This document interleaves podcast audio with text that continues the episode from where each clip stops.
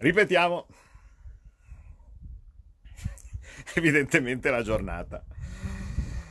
Evidentemente la giornata. Eh, se d'altra parte se fa il fuori onda il, il capo dello Stato può anche incriccarmi la mia, incriccarsi la mia di diretta. Va bene, va bene. Comunque ricomincio da capo perché tanto la maggior parte delle persone eh, lo, lo, lo, vede, lo, vede, indifferita, diciamo così, no? per, cui, eh, per cui va bene. Eh, no, eh, scusate, sì, può, può, anche essere che mi muovo, ma fa un freddo boia, quindi mi, mi muovo per, per, non congelare, eh, quindi eh, scusate. Ehm, allora, ciao Alberto. Allora, innanzitutto salutiamo Alberto che stamattina, Alberto Bagnai ovviamente, che, che stamattina si è dovuto prendere fra eh, le 2000 cose che si fa persino la cabina di regia, cioè la cabina di regia dove ovviamente sono andate a dire tante cosette, dove ha anche ricordato leggo da alcune agenzie di stampa qualche cosetta a qualcuno che ha preso cappello. Bene, quel qualcuno che ha preso cappello, se prendesse cappello, e mi riferisco sì a, a, a te Gualtieri, se, se, come ti arrabbi per difendere i tuoi brillanti soggetti tipo Rivera e compagnia bella, no? che abbiamo visto tutti cosa probabilmente, da cosa sono mossi, Uh, se uh, in qualche caso invece ti dannassi per evitare di arrivare a un Eurogruppo con una soluzione sul tavolo che per noi è inaccettabile, magari faresti meglio il tuo mestiere perché avete visto cosa è successo ieri, l'avete capito? Allora, avete capito? Significa che nelle riunioni preparatorie Gualtieri invece di dire del MES non se ne parla nemmeno, ha detto sì, sì, va benissimo il MES, vedrai che tanto poi questi stronzi che sono a casa la capiscono e vedrai che tanto lo digeriscono.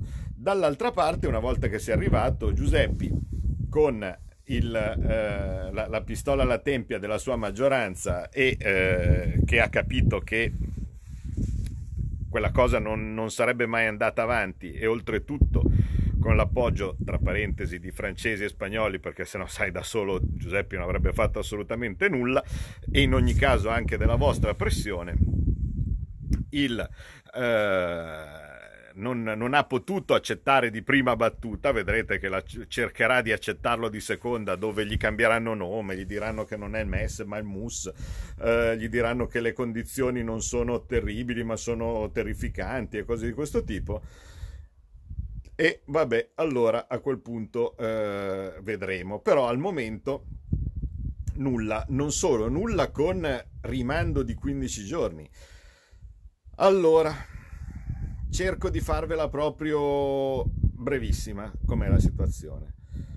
Uh, finché si tira avanti con un'economia di sussistenza, quindi finché in buona sostanza noi mangiamo Uh, siamo chiusi in casa e mangiamo quello del contadino che il contadino produce a pochi metri di distanza magari da casa nostra, uh, è come se buona parte dell'Italia fosse composta da pensionati e ci sia una parte di lavoratori. Quindi si è ridotta la percentuale dei lavoratori è aumentata la percentuale di quelli che ricevono denaro in qualche maniera o che dovrebbero ricevere denaro dallo Stato. Perché purtroppo vedremo che al momento questo denaro dallo Stato non si vede. Ma se supponiamo che lo Stato dia a tutti, come in qualsiasi paese normale, 1000 euro, 1500 euro, qualcosa del genere, per eh, il mantenimento che cosa succederebbe? Si crea inflazione, si crea qualcosa? No, non si crea niente di tutto ciò perché molto semplicemente verrebbe remunerato il lavoro di chi in questo momento lo sta facendo. Per cui cosa succede? Che lo Stato mette in circolo il denaro, il denaro viene dato a chi è costretto in casa, quindi non è una sua volontà, chi è costretto in casa compra i generi alimentari, il denaro si trasferisce da chi l'ha ricevuto dello Stato, da chi l'ha ricevuto dallo Stato, a chi l'ha prodotto, quindi al contadino, all'allevatore, cose di questo tipo, che vanno avanti a fare il loro mestiere. Quindi niente di strano, niente di...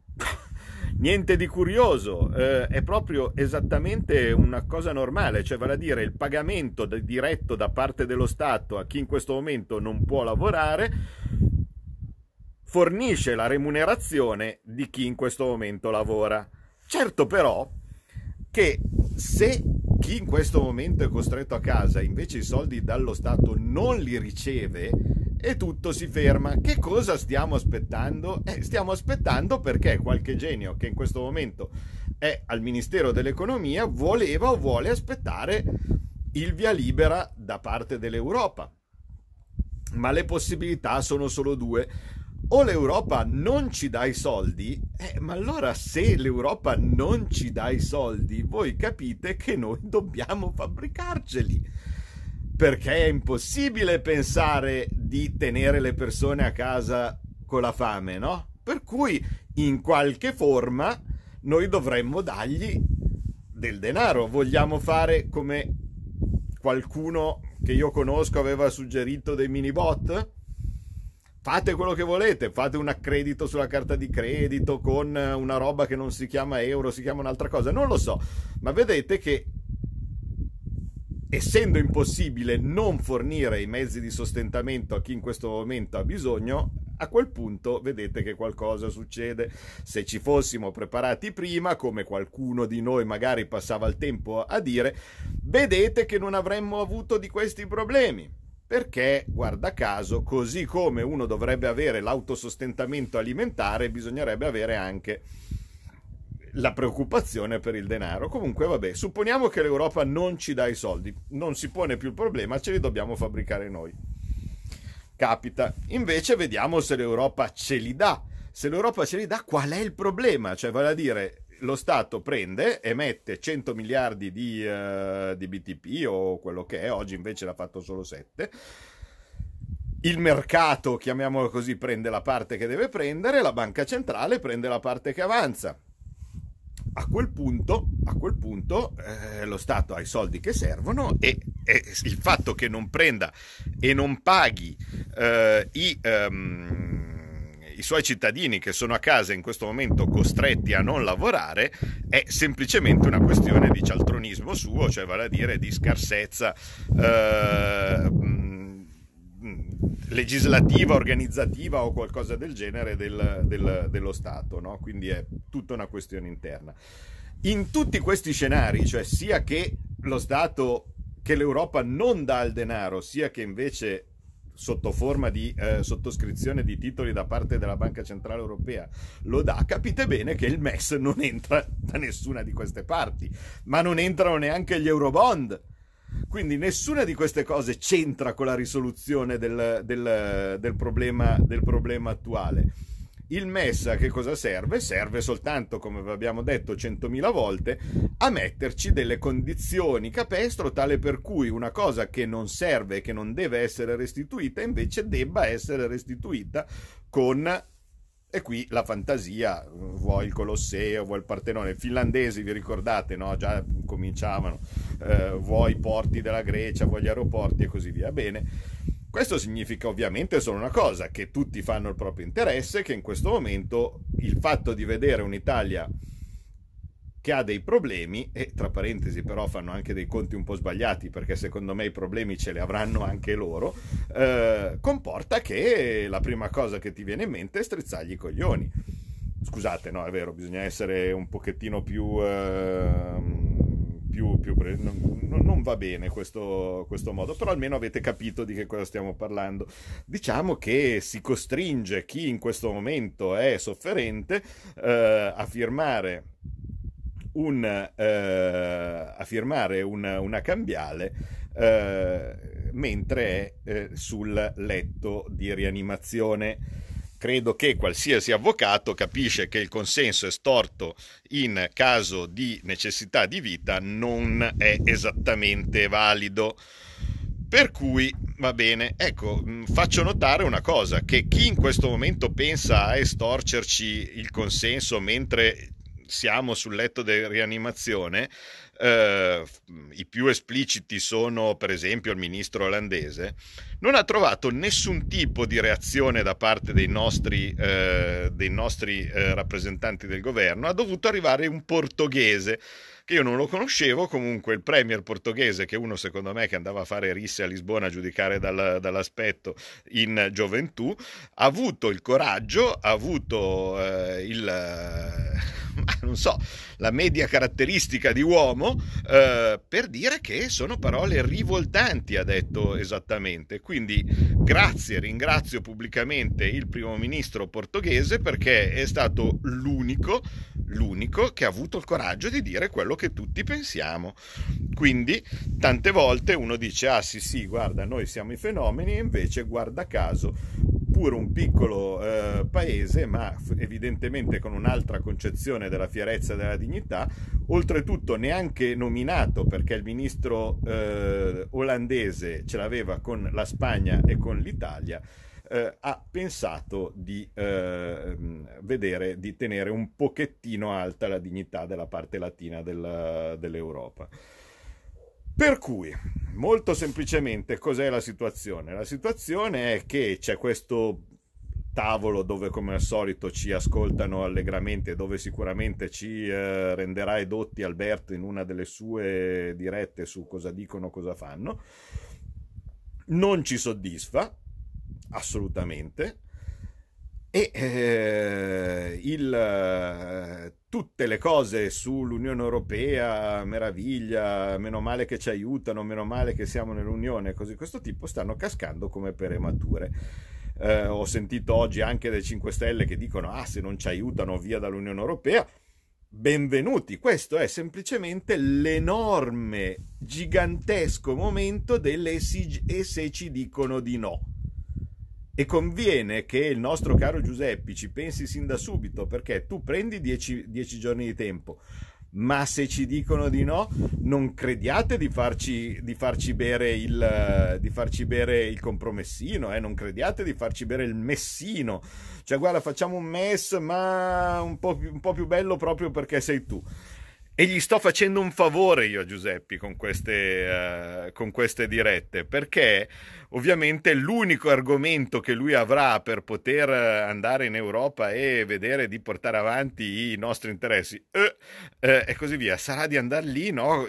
ovviamente in ginocchio e dire vi prego aiutatemi, fatemi venire fuori da questo, da questo vicolo cieco perché se no altrimenti arriva Salvini, che è esattamente lo stesso argomento che ha tirato fuori ieri. Quindi il fatto che noi gli facciamo paura perché gli diciamo che altrimenti, oddio, se non c'è la solidarietà ce ne andiamo, sarà il suo brillante argomento, ma sono finiti quegli argomenti lì, perché in questo momento non sta scherzando più nessuno, non c'è tanto il, eh, il pensare avanti, tutti stanno pensando a loro stessi, tutti stanno pensando a loro stessi, gli unici che in questo momento aspettano ancora il via libera, l'ok e così questo tipo, il permesso da, da, da tutta sta banda di gente qua, siamo noi.